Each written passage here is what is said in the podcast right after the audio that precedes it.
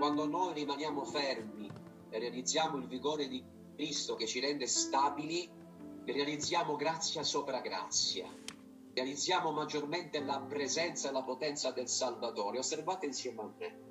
Teniamo la Bibbia aperta e seguiamo la lettura, le conseguenze di questa condizione spirituale tanto necessaria, le conseguenze dell'incrollabilità. Innanzitutto la purezza che genera la fierezza. Versetto 15.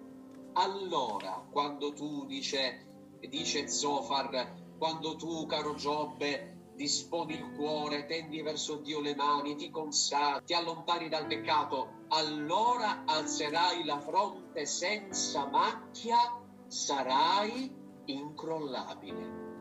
La purezza che genera la fierezza, sarai incrollabile e camminerai a testa alta, fiero, dignitoso, perché purificato con il sangue dell'agnello, perché privo di sensi di colpa, pienamente consapevole di essere al centro della volontà di Dio, la libertà di guardare il nostro prossimo dritto negli occhi, fieri, dignitosi, perché puri, perché lavati, perché incrollabili, perché apparteniamo a Dio, perché siamo figli di Dio, l'incrollabilità di Cristo, quella della quale ci sta parlando, è motivo di benedizione. Domanda, vogliamo essere incrollabili? Io voglio essere incrollabile e voglio realizzare questa purezza che genera fierezza e dignità. Voglio insieme a voi alzare la fronte senza macchia e affrontare ogni situazione a testa alta perché sono un figliolo di Dio, c'è una seconda conseguenza. Seguite ancora con me. Non soltanto la purezza che genera la fierezza, ma anche la liberazione che genera il coraggio. Torno al versetto 15. Allora alzerai la fronte senza macchia, sarai incrollabile e non avrai paura di nulla. L'incrollabilità che è liberazione, perché l'incrollabile è libero dalla paura. E io sono convinto di una cosa, che c'è qualcuno che sta ascoltando queste semplici considerazioni che ha qualche paura. Forse non è detto a nessuno, ma devi essere sincero con te stesso, il Signore ti conosce, hai paura, ma c'è un messaggio di speranza, c'è una bella notizia per te stasera.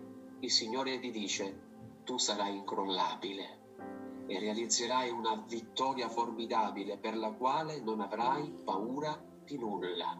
Realizzerai piena liberazione stasera. Io lo credo per l'autorità della parola di Dio, perché Dio che vuole dispensare, dispiegare il suo potere che rende stabili, forti, che rende coraggiosi. Fai l'esperienza del salmista che nel Salmo 138 pregava nel giorno che io ho gridato a te, tu mi hai risposto e mi hai riempito di coraggio, dando forza all'anima mia. Che bello è essere incrollabili in Cristo Gesù, la purezza che genera la fierezza, la liberazione che genera il coraggio. Terzo aspetto, terza conseguenza dell'incrollabilità, la pace che genera la vittoria. Versetto 16. Osservate la ricchezza di questo passo. Sarai incrollabile e dimenticherai i tuoi affanni.